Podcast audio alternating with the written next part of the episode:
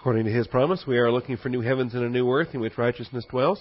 Therefore, beloved, since you look for these things, be diligent to be found by him in peace, spotless and blameless, and grow in the grace and knowledge of our Lord and Savior, Jesus Christ. Turn to Mark 3 as we get started this morning. Mark chapter 3. As we look at verses 13 through 19. We'll also refer occasionally to Luke 6, 12 through 16, being the primary uh, the primary text for event 16 in the Galilean ministry, the selection of the 12 apostles.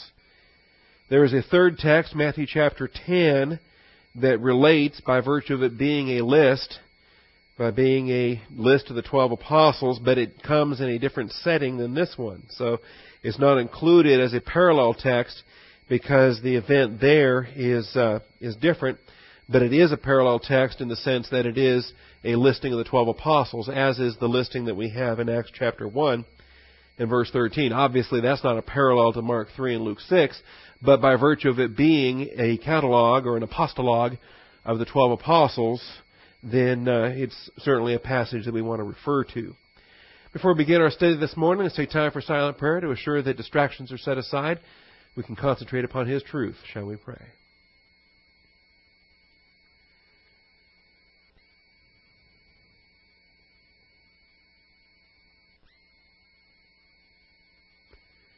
Heavenly Father, we do come before you this morning, thankful for your grace and your truth. Thankful, Father, for your mercies, which are renewed each day. Great is thy faithfulness. We call upon your faithfulness on this day to set aside the distractions and the concerns Father, to uh, take every thought captive in obedience to Christ Jesus. Father, we ask that you give us eyes to see, ears to hear, and a heart to understand. And we thank you for this privilege and this blessing. In Jesus Christ's name, amen. All right, this is episode 16. So we are almost at the bottom of page one. How about that? Only two and a half more pages to go. So far as the uh, harmony of the Gospels is concerned, there are 56 events in the Galilean ministry, which is by far the longest of the uh, sections of the life of Christ. And we're dealing now with the selection of the 12. Our next event will be the Sermon on the Mount, which you can also anticipate will be uh, multiple messages on the Sermon on the Mount.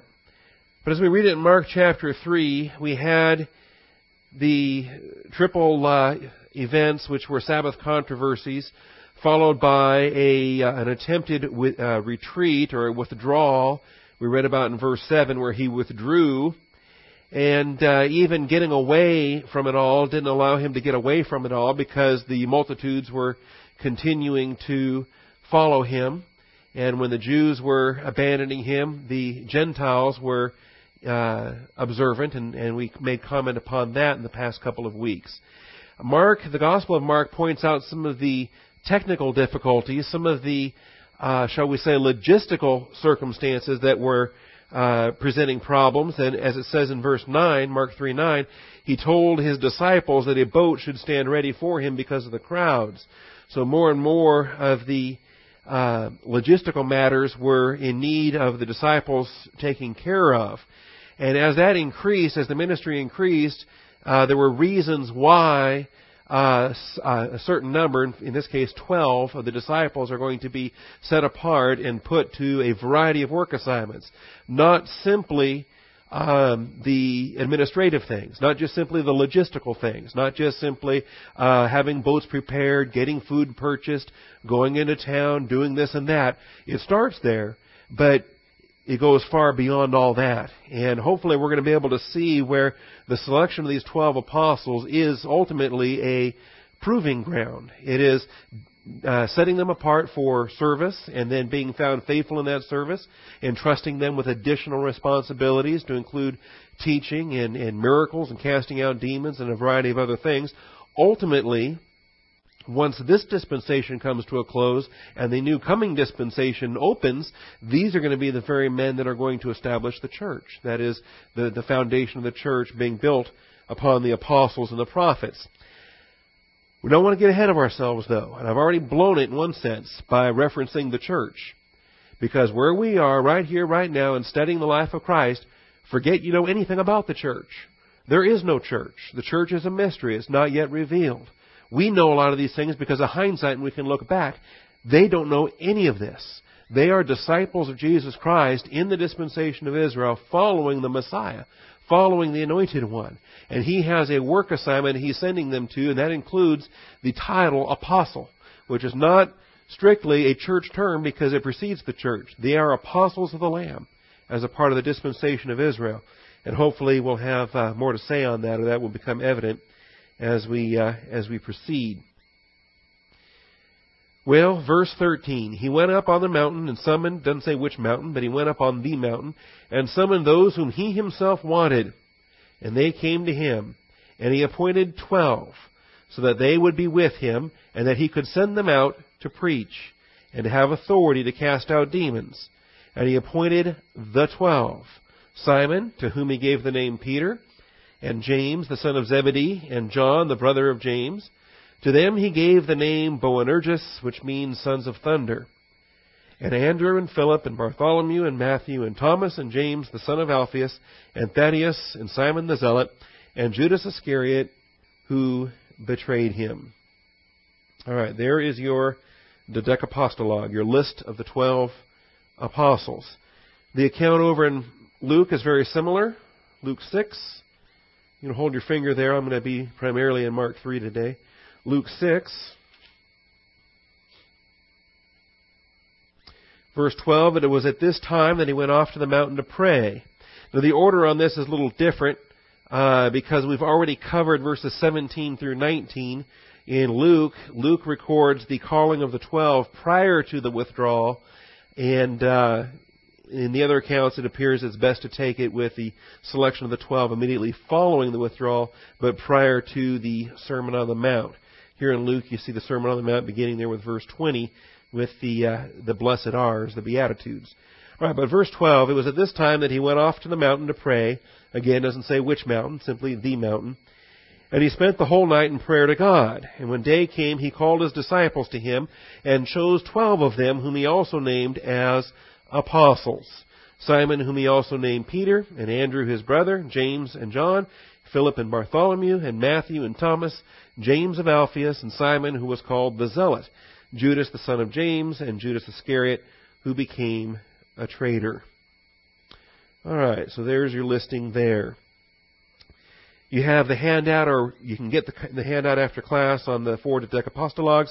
We won't read the Matthew one today or the one in Acts 1, but they are listed in the chart for you just for comparative purposes. We will reference those lists, though, as we go through this study. Now, some observations. And I'm going to give this to you under six points of study. First of all, Mark and Luke each record, it's a long word, a dodecapostologue, that is a list of the twelve apostles, after a night of prayer. Both Gospels reference the night of prayer. Mark and Luke each recorded a dodecapostologue after a night of prayer. Often we uh, lose track of the fact that uh, the Lord, because we read through the Gospels and it just seems like Jesus always knows what He's doing. I mean, it always seems that He goes here, He goes there, and everything seems to work out. And he's obeying the Father, and He's He's uh, filled with the Spirit. And everything seems like He just never has a moment's doubt. And hopefully passages like this will cause us to consider the fact that yes, he had many moments of doubt. He had many moments where he had to stop and consider his ways. He had to commit things to prayer. And if he didn't have clear guidance and direction, he wasn't just going to proceed forward and wing it. He was going to continue in prayer until he receives his answer. Why is it that he spends the whole night in prayer? Why doesn't he just, you know, give it an hour or so and then go get a good night's sleep? Because the answer didn't come in an hour or so. The answer wasn't given after an hour. And stop and consider how many disciples he had to pray over. Because it was far more than just the twelve we have listed here. He was praying over several others, and I have no doubt that Matthias was right here on this day at this time, as was Judas, uh, and we'll see that. The two that were put forward to replace Judas Iscariot, they were here, as well as how many others. Alright? And the Lord was prayerfully considering each one of them in the process of this, in the process of this uh, night of prayer. All right. Subpoint A. Matthew's gospel also contains a dodecapostologue, Matthew's Gospel, Matthew 10, 1 through 4. Matthew also records a list of the 12, but not until the 12 are sent out on a training assignment. And we will deal with this under event number 34, Galilean Ministry event number 34. So it's not at this time. In other words, Matthew chose to, in his gospel, chose to put a listing of the 12 at a different place. Okay? And in Matthew 10, it doesn't specifically say that this is when he selected them. It says these were the 12 and he was sending them out. Event number 34, by the way, uh, comes after uh, Nazareth's second rejection of the Christ. It comes after several other miracles that we're very familiar with and right before the feeding of the 5,000. So it's coming up almost a year later than the events we're describing right now here in event 16. And we'll describe those uh, aspects in Matthew 10 and why it was that they were given this training assignment, how what it was they were expected to accomplish as he sent them out two by two. But that we'll reserve for a future uh, a future lesson. Subpoint B, Luke, that is the author, also includes a dodecapostologue in his book of Acts. It's actually not accurately a dodecapostologue because it only has 11 names. Um, you'd have to call it something else. I think it's a hendecapostologue, which is a list of the 11 apostles. All right, but that comes in Acts 1:13 even though Luke is the author of the text here in Luke, he's also the author of the text in Acts. There are differences between the two lists. Same author, differences in the lists, and it helps us to relax in the fact that they do come in different orders. We don't get paranoid about the orders and why they're different. We do make observations about the order, uh, the internal details of each order, and uh, but we don't want to go beyond that. We don't want to get all wrapped up in a particular order in a particular text because there are in fact differences. There's even differences in the names that are employed, and hopefully we can be relaxed about that as well. All right. We, by the way, do the same thing. If you start to list, you know, list the six deacons, and you might do that and come up with them in different orders every time, right? Or list uh, the different pastors you've had in your life. Well, assuming you've had more than one or two. If you've only had one or two, then that's a pretty short list, and probably you can put them in order. But anything else, if it's a longer group and you're trying to list them out, you're going to list them as you think of them, and then it may be the ones you don't think about as often. Um, you're going to go, oh yeah, I forgot about them, and you put them in a different order, so to speak. Now, secondly, we notice that this is in the morning, after the night of prayer, after he's come to these decisions, he summoned Luke calls it his disciples, and Mark terms it those whom he himself wanted. In the morning, Jesus summoned his disciples. Sounds rather possessive, doesn't it? But it's important that we phrase it that way. In the morning, Jesus summoned his disciples. Luke 6:12. Semicolon. Perfect use of semicolon, by the way, according to Lynn Truss. I'm going to recommend Eats Shoots, and Leaves. If, if you have any weakness with punctuation, Eats Shoots, and Leaves is a wonderful book. I can thank Robert Jewell for providing that for me. In the morning, comma, Jesus summoned his disciples. Luke 6:12, semicolon. Those whom he himself wanted. Reference there being in Mark 3 and verse 13. Interestingly enough, that included the betrayer. He himself wanted Iscariot. It wasn't thrust upon him. It wasn't contrary to his own will. The Father didn't throw that in there over, overruling Jesus saying, no, I don't want him. Judas himself was included among those whom Jesus, he himself wanted. The number is unknown, but may have been nearly a hundred. And that is often overlooked. There is nothing in this immediate text that tells us that it was only the 12, and there is every reason to believe that it was beyond that number, and I believe considerably beyond that number. All right? Because if there were only 14, and he picks out 12, well, what does that say about the other two?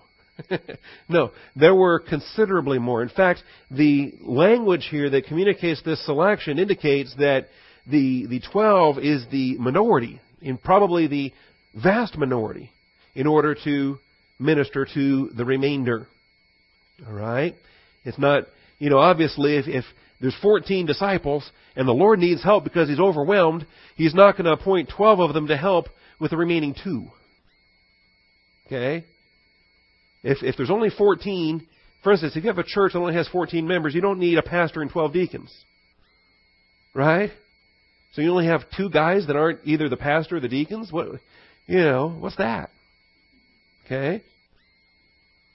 So the number, I believe, includes the 70 that we're going to look at, but also those beyond that, and uh, the two that we know about from Acts that were that lots were cast for in the deciding of who would replace Judas. We'll look at them as well. The number is unknown, but may have been nearly a hundred. Again, just reading here from Mark chapter three, he summoned those whom he himself wanted, and they came to him. Now it doesn't say how many. But those whom he himself wanted, they were appointed and they came. So this was a Bible class by invitation only, and it was his invitation. It wasn't as if on other occasions where he was going somewhere and he didn't publicize it ahead of time and he just happened to be there and then people discovered that he was there and then they flocked around him. This was a prearranged appointment. Those that were here were here by invitation, including the twelve, but more than the twelve and those whom he himself wanted. Think about it. If the only ones he summoned were the twelve, then how would anybody else know who the twelve were?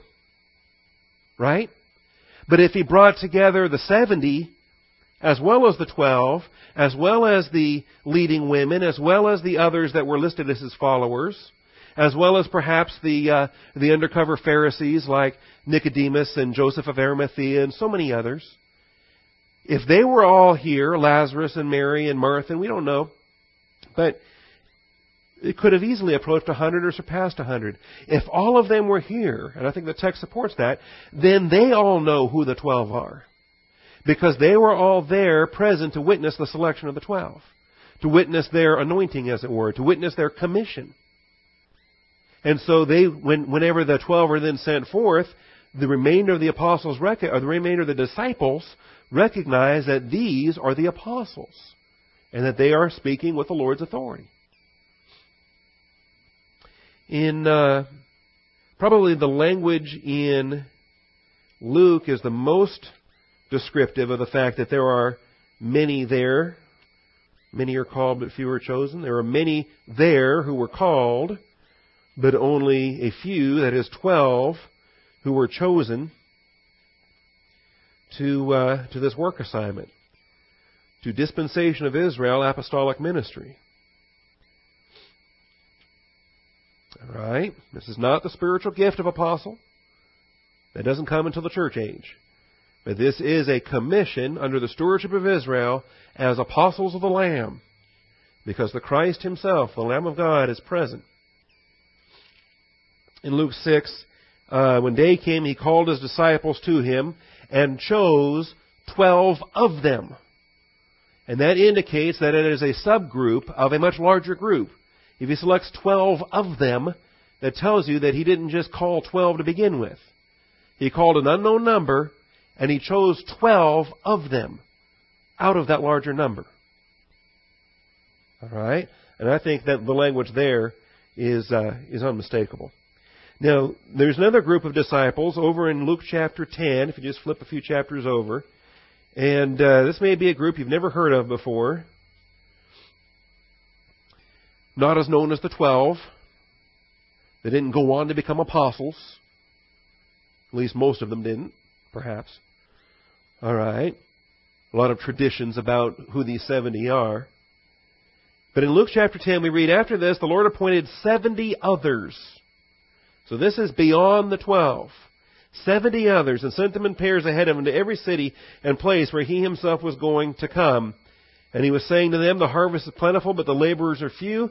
Therefore beseech the Lord of the harvest to send out laborers into his harvest. Go, behold, I send you out as lambs in the midst of wolves. Carry no money belt. There's a lot of instructions that go along in here, similar to instructions that he gives the twelve disciples in Matthew 10.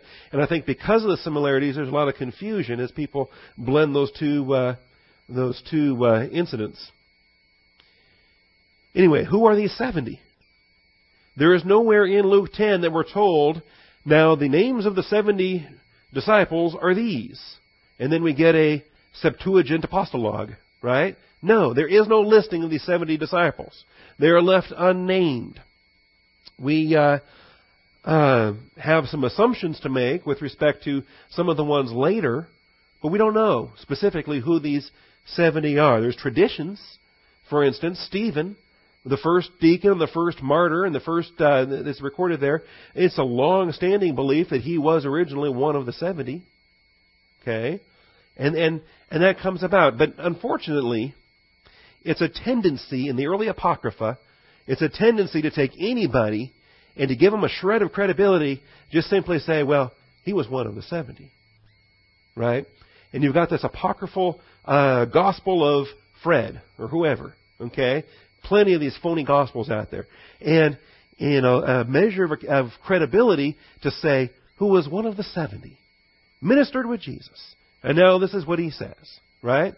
And okay, it lends a little credibility to Fred or whoever it is claiming to be an apostle, but there's also the, the thing about that kind of credibility, there's no verifiability about it. How do you say he was? How do you say he wasn't? Because there's no names given here in Luke chapter 10. So beyond anything else we might do with the 70, uh, we at least have to acknowledge that there were many more disciples than simply the 12 apostles. That there were well, at one point up to 5,000 where he feeds the 5,000. Now, were they all disciples? No. But they were certainly crowds, and I think uh, we have to bear in mind that his disciples is far more than uh, than what we normally associate with him, far more than the 12. Now, stop to consider what does it mean when we say his disciples? Is that from his viewpoint or their viewpoint? It's from his viewpoint. It's from his viewpoint. He summoned his disciples. Now, think about, well, in a local church. Think about people that come in here and they stay for years and years. They never do become members, but they uh, they're in the fellowship directory and they participate in everything, all the teaching and prayer meetings and potlucks and everything else, but they're not formally members, but they're here. All right? So now stop to think about it. You have to look at this in two directions. Would they consider me to be their pastor? Probably so. Yeah, probably so. If you if you visited more than two or three times and whatever, you just start to naturally put yourself into that mode. Would I consider them my sheep? I would tend to think so. After, uh, you know, a few times visiting, and after it becomes clear that this is the flock where you belong, and you start to participate in and so forth, then absolutely. But could could there be a circumstance where somebody comes in and considers a person not their pastor? See, in other words, they just visit, they're glad for the teaching, but he's not really my pastor because my pastor's a tape recorder or my pastor's somewhere else. Or I visit three or four different churches and none of them are my pastor. See? That's quite possible. Okay? Or, what if a person comes in and visits, maybe comes occasionally, often, whatever, but he's not even saved? Am I his pastor? Would he consider me his pastor? Would I consider him my sheep? Because a member of the body of Christ is a born again believer. You know, an unbeliever could be a member of, a, of an organization, but not a member of the body of Christ. Anyway, there's, there's, there's things to consider with respect to that. There were many that followed after Christ that considered him their rabbi, but did he consider them his disciple? And I think that's where we have to stop to recognize. And uh, we saw that already in John chapter 2. A side trip, but important one. At the end of the chapter, in John chapter 2, he was in Jerusalem at the Passover during the feast. Many believed in his name, observing his signs which he was doing. But Jesus, on his part, was not entrusting himself to them, for he knew all men. and because he did not need anyone to testify concerning man, for he himself knew what was in man. So there were a lot of followers, many of whom he considered to be his disciples. In other words, he entrusted himself to them.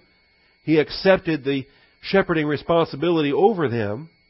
But then a much smaller group to which he entrusted himself even more, and that is the shepherding and leadership responsibility to his apostles. So it is noteworthy that he summoned his disciples. And then it's recorded in Mark, those whom he himself wanted. The number is unknown, but may have been nearly 100. We don't know. But we do know that there were many, many others. I would also give you at this point Acts chapter 1.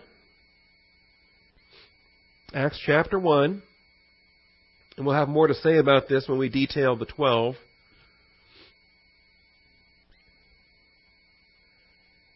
And uh, Peter stands up and he realizes, and they've got about 120 persons there in verse 15.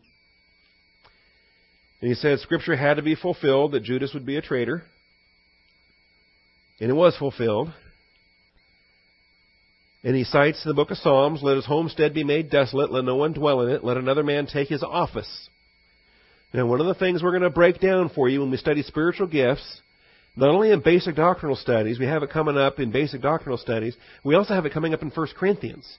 Because this year I anticipate we'll be in chapters 10, 11, and 12, and we'll have a lot of material on spiritual gifts that come in basically starting in chapter 12 and carry us through chapters 13 and 14.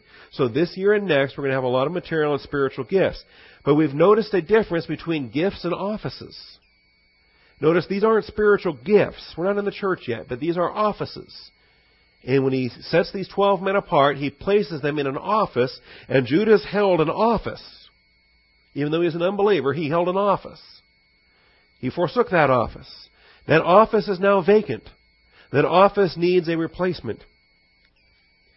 And verse 21 says, Therefore it is necessary that of the men whom, who have accompanied us all the time that the Lord Jesus went in and out among us, beginning with the baptism of John until the day he was taken up from us, one of these must become a witness with us of his resurrection. So there are other disciples beyond the ones we know about that were with Jesus wire to wire, from beginning to end, from baptism to resurrection. Two of them, Joseph called Barsabbas, who was also called Justus, and Matthias. We don't have a clue about either of those guys in Matthew, Mark, Luke, and John. Not a clue. There's not a hint to their existence in the Synoptic Gospels or in, in the Gospel of John. But here they're presented. And they're presented as simply two out of who knows how many others that could claim to have been an eyewitness from baptism to resurrection. And so they put forth the two to occupy the ministry and apostleship. Notice that's office, not gift, from which Judas turned aside to go to his own place. You ever want to plunge into the depths of something deep? Ask yourself, what was Judas's own place? Or where was Judas's own place? I guess you should start with the where and then decide what. And what was his own?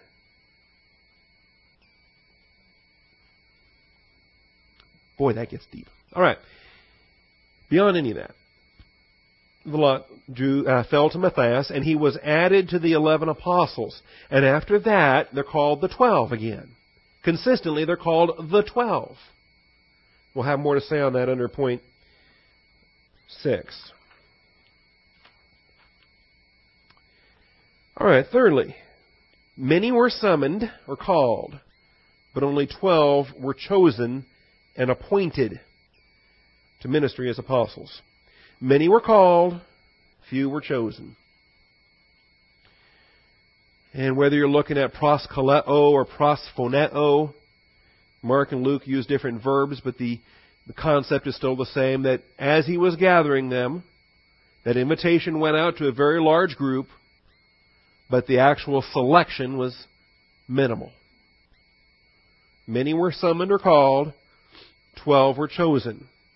Eklegomai, it's one of the word studies that you do with anytime you deal with anything in, in terms of election, in terms of God's sovereign choice. Whether that's God's sovereign choice in terms of salvation for eternal life, or whether it's God's sovereign choice in terms of a gift and a calling, spiritual gift and ministry, or God's choice of a bride for his son or God's choice of a earthly nation. There are so many elections that uh, it's, uh, it's a lengthy study. But eklegomai is a verb that you would study in the context of that. Number 1586 is the Strong's index number. They were chosen, but they were also appointed.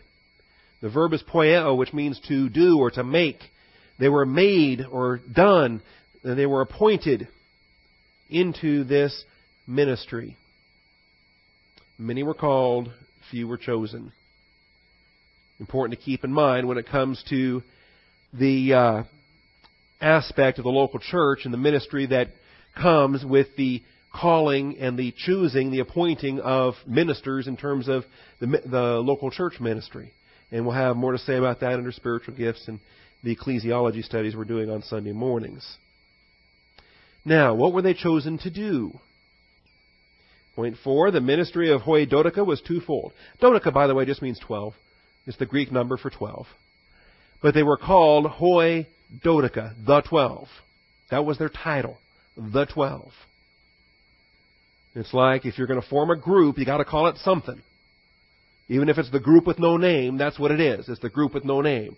Whatever it is, you got to call it something. Otherwise, if you don't call it anything, what do you end up doing?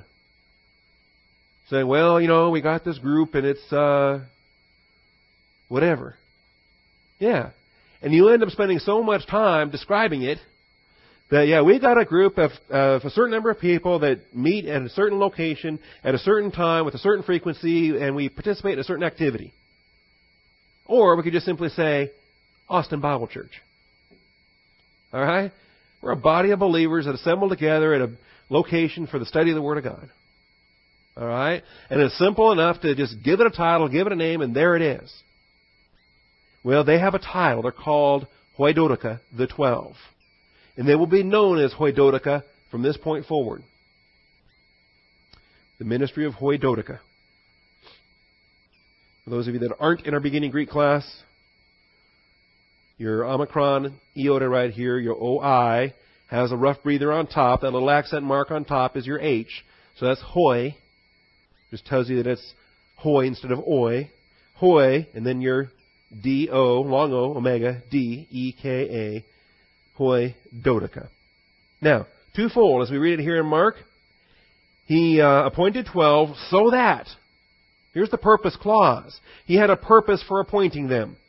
He appointed 12 so that they would be with him. First purpose. To be with him. You say, well, what was the problem there? There were scads of people that were with him. Right. They were hounding him. They were following him. They wanted things from him. And they came and went depending on where he was. When he passed through the town, he, they flocked around him. See, when he left town, they stayed where they lived. They didn't, you know, these thousands didn't keep glomming onto him and following from town to town. They actually glommed onto him and tried to keep him there. You know, stay here. Build this first great church right here. He said, no, I'm not going to do that. Not in Capernaum or anywhere else. He's going to be traveling around teaching in a variety of places. But to be with him, speaking of the intimate relationship, as we have it in John 1, in the beginning was the Word, the Word was with God. To be with Him, meaning to be in a position of intimacy where they can be taught, they can be trained, they can grow in the grace and knowledge. To be with Him. Also, we know that the fishermen have left their careers to become fishers of men. I believe this is the point where the remainder of the of the twelve left their careers. We know Matthew left his tax collector business. So we know about five of them, but I think this is where all 12 of them now, whatever remaining ones still had part time jobs or full time jobs on the side, they walked away from those careers to be with Him full time, under His ministry, supported by His ministry. Got to stop to consider that before they can be teachers, they got to be students. You know, before they're apostles out there doing miracles and writing the Bible and doing all this other stuff, they're disciples under the Word of God, studying and learning and so forth. And if if uh, you know if a man can't be a decent student, he'll never be a decent pastor. Just a requirement, because you're going to spend the rest of your life studying the Word of God. To be with Him, but then secondly, to be sent out. To be with him, and then to be sent out. We have such a pattern here for the the uh, pedagogical method of master and apprentice training, for example. Uh, Paul employed this with Timothy. Paul kept Timothy with him. They traveled. They did all these other things. But then, at various stages of his training, then, what did Paul do with Timothy? He sent him out. He dispatched him off to Philippi because there was no one else that had the shepherd's heart that would genuinely be concerned for their welfare. And so Timothy was sent out. The rest of them there, Paul kept with him. Okay?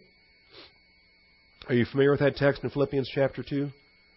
Philippians chapter 2. See, this is a part of why I believe local church seminary is has a far greater advantage over um, other forms of seminary preparation.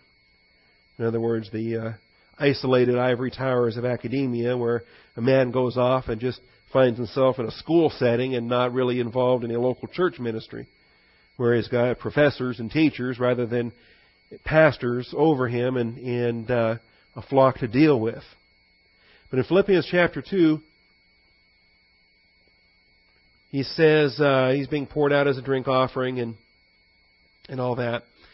And uh, he says, You too, in verse 18, I urge you, rejoice in the same way and share your joy with me. See, Paul was able to rejoice and share his joy with them. This is how prayer requests work. This is how we bear one another's burdens. This is how we, we can weep with those who weep and we can rejoice with those who rejoice. But in order to do that, obviously, you've got to know what's going on. And so Paul got a report about them from Epaphras and now, or Epaphroditus, and now he's giving a report about himself to them. And that way they can share in one another's sufferings and they can share in one another's victories. Then he says in verse 19, I hope in the Lord Jesus to send Timothy to you shortly, so that I may also be encouraged when I learn of your condition. For I have no one else of kindred spirit who will genuinely be concerned for your welfare. And this doesn't mean that Timothy is the only partner he has at the moment. He's got several others. And he highlights them here in verse 21. For they all, doesn't give names, but there's more than one, is they all seek after their own interests, not those of Christ Jesus. But Timothy had already gone through a period of training with him and was now prepared to be sent out with a proper mental attitude, with the shepherd's heart. These other ones still had the uh, orientation to self that disqualified them from appropriately shepherding. But you know of his proven worth. That's why he cannot be a novice. It tells pastors not to be a novice. It tells deacons, let them first be tested. You know of his proven worth that he served with me in the furthering of the gospel like a child serving his father. And so Timothy is sent forth. So that's the pattern. With him and then sent out. The uh, time with him is spent training and preparing and learning and growing, being tested, being proven faithful. See? If uh, and it's described here in terms of a father child relationship, and you can think of it as such the mentor, the apprentice, the older man, the younger man, Paul and Timothy, all right? Such as Ralph was for me, the older man in my training, okay? And um, if if issues crop up there where it becomes obvious to the old man that this young man's got some real uh, humility problems, can't handle being a student, can't handle being uh, subject to the older man, rebelling against it, fighting it off, thinking he knows better than the old guy, right? Causing a church split, taking half the church, or causing a big church split, throwing the old man out and taking the whole church. Okay? Well, those are the kind of things that you train and you test and you prove and you demonstrate because if, if, if the young man can't handle the heat in, in the, in the training process, you know he's not going to handle the heat in the in the fire of ministry. So you, you can weed him out right there before a whole church gets destroyed. When it comes right down to it. Now, to be sent out, there were two things they were going to do to, when they got sent out. To preach, that is, to communicate Bible doctrine. And secondly, to become fully engaged in the angelic conflict. Exemplified by the casting out of demons to preach, that is, to proclaim doctrine. gospel information in terms of who the Lord Jesus Christ is, but also edification information in terms of expounding upon the living and abiding Word of God. It becomes very obvious. We get the first uh, actual recorded messages of the apostles we get in the book of Acts, and those men had content. They had so much content it stunned the Pharisees. They couldn't figure out how these Galilean fishermen had so much doctrine because they didn't go to any of their schools. So they were sent out to preach and to cast out demons. We read that here in, uh, returning back to Mark 3. He appointed twelve so that, purpose clause, they would be with him and so that, second purpose clause, he could send them out to preach and to have authority to cast out the demons. To preach and to represent his authority in the angelic conflict. Stop to realize that not only are when we train a man for the ministry, not only are we giving him tools, academic tools, you got to learn Greek, you got to learn Hebrew, you got to learn your systematic theology, you got to learn all these things. But it's not just that. You've got to be equipped to do battle in the angelic conflict. Because you're the shepherd. And there's wolves out there. What are you going to do? Those are the two aspects. And if, uh, if a school is dedicated to supplying the academics, that's great. But are they supplying the angelic conflict information as well? Are they equipping a shepherd, or are they just academically fitting out a teacher? See? And that's something we've held uh, conversations over with respect to Chafer Seminary. They want to make sure that Chafer doesn't just become an academic uh, uh, factual information, a gnosis mill, where all they get is the gnosis knowledge, but they have shepherding opportunities to be trained and to be developed, and they have a shepherd heart before they ever leave. It's a uh, it's a big burden, I think, as long as they have guys like um, um, Ralph and, and particularly uh, Todd Kennedy and, and Robbie Dean on their board of advisors. Uh, they will always have a shepherding impact uh, in in their seminary, and I appreciate that. All right, let's look at the list under point five, the list. And for this, I don't have slides on this. I trying to put a table on a PowerPoint slide was impossible. So I put a handout in your hands.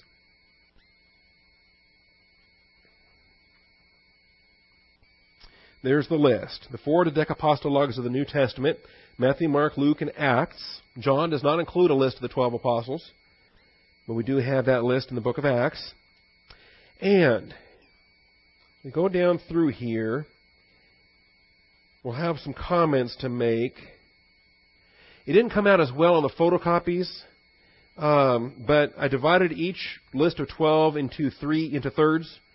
So there will be a more solid line after the fourth name, and again a more solid line after the eighth name. You might have to draw that in darker if it didn't come out after, uh, very well on the photocopy. Likewise, there are shadings. I tried to shade those boxes in uh, in the three different parts. Um, well, let's take a look at some notes. First of all,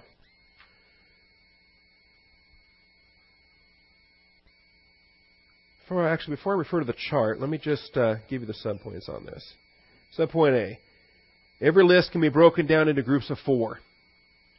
Every list of twelve really consists of three lists of four. Every one of them. Every dodecapostolog can be broken down into groups of four. It's natural division in the text. Every dodecapostolog can be broken down into groups of four.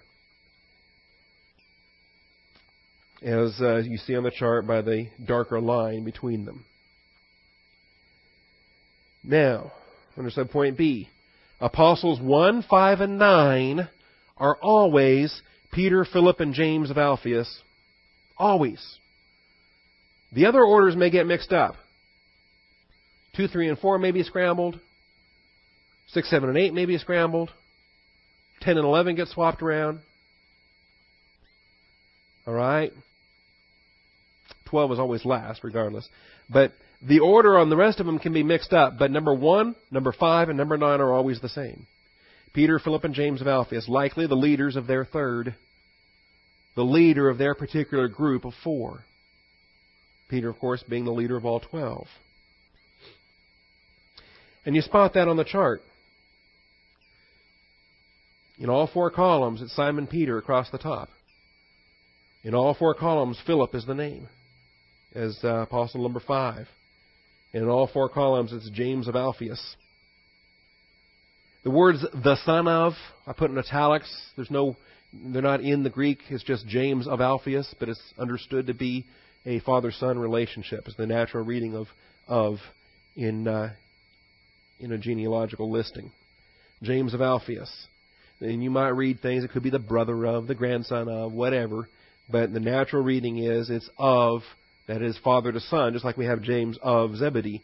And there's no doubt there because we have a story about James and John their father Zebedee in the boat. So the natural reading of all of these genealogies is that when you have the ofs, it's son of as a direct father son uh, relationship. Thirdly, subpoint C, the twelve is a proper name for these apostles of the Lamb. The twelve.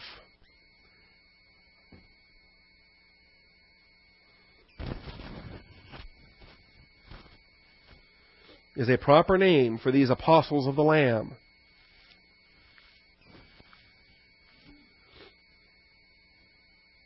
All right, and that's the number of them. And when one dies, like Judas, the twelve is missing somebody. And there was a need for a replacement to fill the twelve as apostles of the Lamb. So take it as a technical term. Hoi dodeka is the, is the Greek. Now, there's a lot of scripture that are written down, and I'll give you time to get them all down. In the Gospel of Matthew, you have chapter 10, verses 1, 2, and 5. That's where the 12 are sent out two by two to do ministry. You have chapter 11 and verse 1. That's where the 12 come back. They're identified again as the 12. In Matthew 19:28, there's the 12.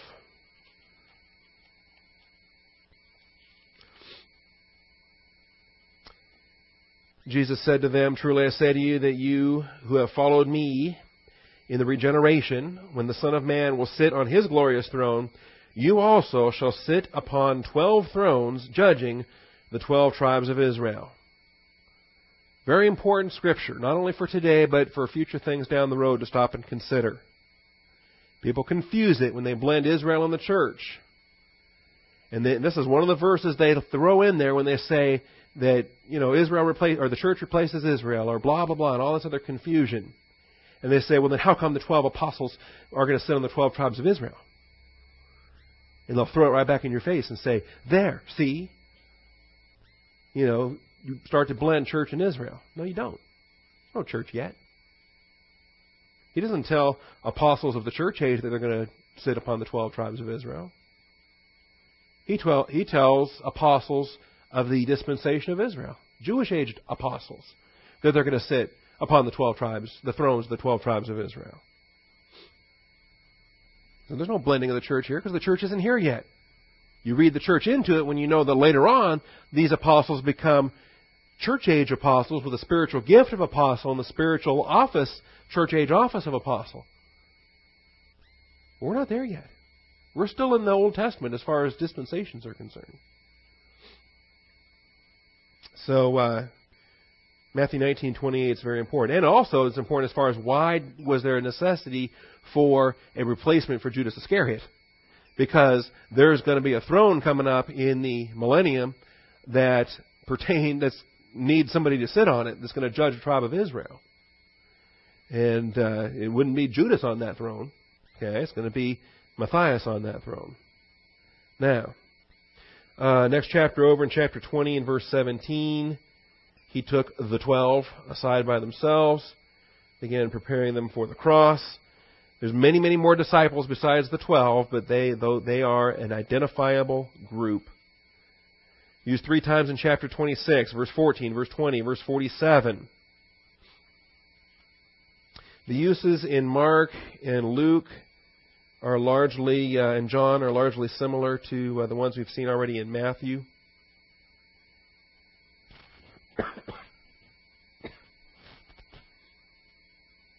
I don't know that we need to look up all of those.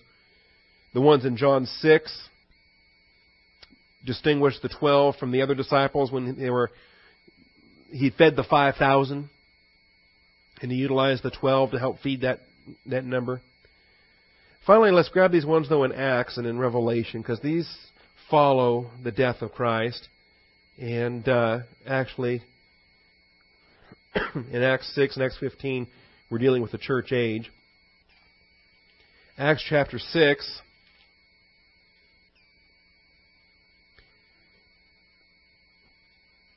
Even though the term 12 doesn't apply, I think you should also make note of Acts 1:26 where it says they drew lots for them and the lot fell to Matthias and he was added to the 11 apostles. So what does that mean? He became number 12. Once again restored that number, the 11 was restored back to 12 with the addition of Matthias. Paul hasn't been saved yet. See, there's a whole crowd out there that says Paul was the replacement for Judas. Paul was apostle number 12. And they say in that procedure in Acts 1 with the casting of lots and all that, that was just Peter's bright idea, but he was wrong. No. The Holy Spirit recorded Acts chapter 1 for us. The Holy Spirit had plenty of opportunities to tell us that this was Peter's bright idea, but it was wrong. Holy Spirit doesn't tell us that. This was uh, Peter's idea, but as in everything else being accomplished here, it was at the uh, instigation of the Holy Spirit under inspiration that had this process complete. And we notice that because in Acts chapter 6, we have the twelve. While the disciples were increasing in number, a complaint arose on the part of the Hellenistic Jews against the native Hebrews because their widows were being overlooked in the daily serving of food. So the twelve summoned the congregation of the disciples. Okay? They are an identifiable group. They are called the Twelve. And they are the apostles of the Lamb. The Twelve. They were apostles prior to the church even beginning. Likewise, Matthias was an apostle before the church even beginning.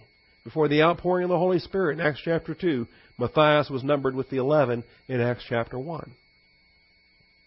Now, it's the same circumstance. Remember, the Lord's getting overwhelmed. There's all these crowds from everywhere, and now He appoints 12.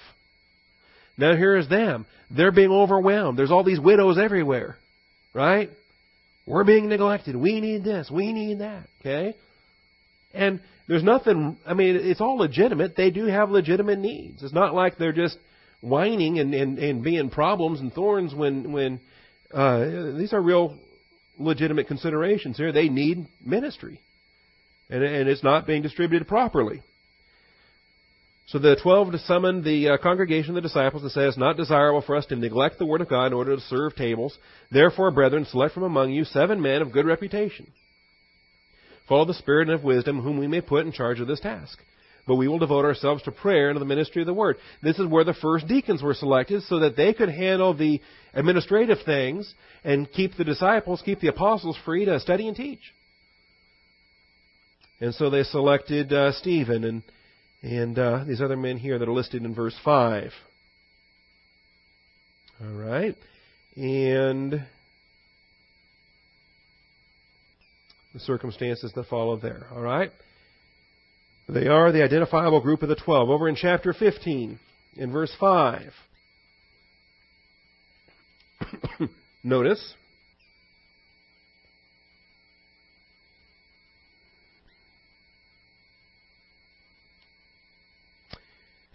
Um, that's not it.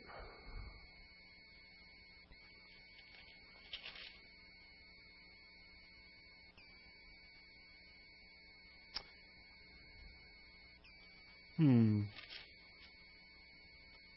Well, we don't have the number 12, but notice we do have the identifiable apostles when Paul and Barnabas arrive, and they take up these issues. Notice that they have the apostles and elders we start to see the group here called elders. I thought there was a reference to the 12 in this chapter, and I'm not seeing it. So I will jot myself a note and hunt for it when I'm not wasting everybody's time in the middle of class. But they are an identifiable group, and by the time we get to the, the uh, New Jerusalem being built,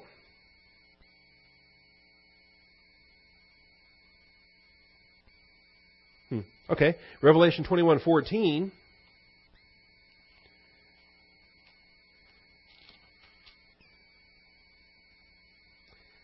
There were three gates. It says, uh, He carried me away in the Spirit, great and high mountain, showed me the holy city, Jerusalem, coming down out of heaven from God, having the glory of God. Her brilliance was like a very costly stone, as a stone of clear crystal jasper. It had great, it had a great and high wall with twelve gates, and at the gates twelve angels, the names which are written on them, which are the names of the twelve tribes of the sons of Israel. There were three gates on the east, three gates on the north, three gates on the south, three gates on the west. And the wall of the city had twelve foundation stones, and on them were the twelve names of the twelve apostles of the Lamb.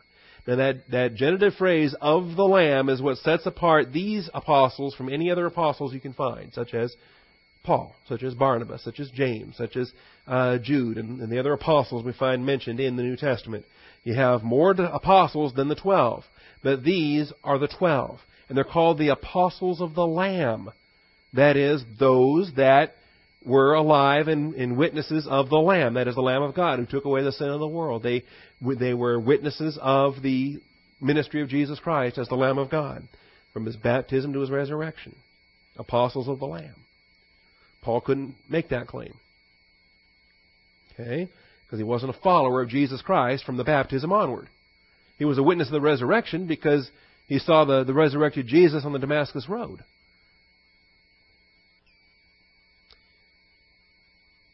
All right. The uh, point six. There will be additional apostles. Oh wait. Point D. After the death of Judas Iscariot, they were known as the Eleven. We have uh, three pass- four passages where the Eleven appear. Matthew 28:16, Mark 16:14, Luke 24:9 and 33, and they required a replacement to bring their number to completion, described in Acts 1:26, followed by Acts 2:14. Acts 2:14 where we have the 12. It says, uh, These all with one mind were continually devoting themselves to prayer, along with women and Mary, the mother of Jesus, and with his brothers. Finally, under point six, there will be additional apostles, plural, beyond the twelve in the dispensation of the church. But don't confuse them. There will be additional apostles beyond the twelve in the dispensation of the church. But these men had stewardship responsibilities, the, that is, these twelve men, had stewardship responsibilities in the dispensation of Israel prior to their role as apostles to the church. Got to keep that in, in mind. Otherwise, we, we end up confused and we end up blending Israel and the church. The same thing with prophets, by the way. Agabus is a prophet in the book of Acts. Uh, Silvanus, called Silas, is a prophet in the book of Acts. Uh, traveled with Paul to Thessalonica as a co-author of the first and second epistles to Thessalonica. Um, other prophets. Uh, Philip had four virgin daughters who were prophetesses. Okay? Now those are church age prophets in the dispensation of the church with the spiritual gift of prophet in the church. All right? They're not the same as Elijah and Moses and Moses and Samuel and Hosea, you know, all the Old Testament prophets. Okay? So I, I think we're okay on the Old Testament prophets and not confusing them with New Testament prophets, right? Don't we keep those separated fairly well? I think we do. Especially because in the Old Testament, the prophets were so prominent. And in the New Testament, the prophets are secondary, almost invisible because they fall under the, the ministry of the apostles. Every single time we find a prophet in the New Testament, he's operating underneath the oversight of an apostle. The foundation of the church was built upon the apostles and the prophets. So, I don't think we have a problem distinguishing between Old Testament prophets and New Testament prophets. I think, though, where we fail to recognize is that these are Old Testament apostles that ministered during the dispensation of Israel, age of the incarnation. They later became, they crossed into the church and became New Testament apostles, as well as others, Paul, Barnabas, James, the half brother of our Lord, Jude, the half brother of our Lord. They became apostles by gift, by office. They were apostles in the dispensation of the church, but they were not part of the twelve. That I think is overlooked, and one that we want to stop and consider. And they have no uh, no future reward promised to them as any part of Israel's inheritance because they did no ministry in terms of Israel's stewardship. But these 12 did. These 12 have, not only they have church age reward awaiting them as the bride of Christ, but they also have stewardship of Israel reward awaiting them as having fulfilled stewardship responsibilities in the dispensation of Israel. And they will sit on the 12 tribes, on the 12 thrones, judging as judges the 12 tribes of Israel. All right. Now, we're out of time. As we look at that list of 12, on some of them there are questions that pertain to the names. and so I put, in the very bottom line of your chart, I put notes on the names. Uh, Bartholomew is likely a surname of Nathaniel. There are no Nathaniels in any list of 12. And uh, John, the Apostle John, is the one who writes about Nathaniel. And the Apostle John never mentions Bartholomew. And it's, lo- it's long been understood, the church fathers understood, that Nathaniel was the same as Bartholomew, closely associated with Philip, and uh, as we find it in John chapter 2. So we call him Nathaniel Bartholomew, Nathaniel, son of Ptolemy. Thomas is called Didymus. You don't have any Didymuses in uh, your list of 12s, but you do have Thomas, and uh, he is called Didymus in, uh, by the Apostle John three times in that epistle. And that is a meaning of the name. The Aramaic Thomas means twin. The Greek Thomas means twin. Didymus means twin. All kinds of legends came up about Thomas the twin. You want to know what kind of stupid legends came up about Thomas the twin? Who was his twin? You know, if you're a twin, that means there's another one, right? Right? If you're a twin, there's somebody else, right? Well, some of the goofiest traditions came up about Thomas being the twin, but guess who he was the twin of? Jesus. Yeah. Now, guess what? If Jesus was a twin, born of a virgin, without, you know, are you, are you seeing problems here? Okay. Why some of these apocryphal legends and stuff? Anyway. You'd think if there were twins in the manger, we would have had some kind of reference to that in the. All right. No. He wasn't the Lord's twin. James, uh, Matthew is also known as Levi. There's a lot of references to Levi in the Gospels, but there's never a Levi in a dodecapostologue. Why? Because Matthew and Levi are one and the same. That's why there's no there's no uh, Nathaniel in the dodecapostologue because we already have Bartholomew listed there. There's no Levi in the in any dodecapostologue because we already have Matthew in there. James, the son of Alphaeus, may also be called James the Less in Mark 15:40, but even that's not totally certain. I believe he's simply called James of Alphaeus because uh, he's the second James in the in the list. So to keep him separate from James of Zebedee, they called him James of Alphaeus. Levi also was a son of Alphaeus, by the way, and there's been some speculation that Matthew and, and that James were brothers, but you can't really know. Alphaeus was a pretty common name. And then the one with the most names of all is Lebbaeus Thaddeus Judas, not Iscariot, son of James. And uh, you think if you have a name like Judas, you want to make everybody know you're not that Judas, right? How do you do? My name is Judas. No, not that one. Okay? Can you imagine all these terrible stories about Judas and this? That's why you know Adolf was a pretty common name up until the 1930s. It hadn't been given much since since then, right? Lebbaeus, Thaddeus, Judas, not Iscariot, son of James. Same guy, multiple names. All right. Father, thank you for the truth of your word. Thank you for this opportunity today. Day by day, Father, great is thy faithfulness. We thank you for it. In the name of our Lord and our Savior, Jesus Christ. Amen.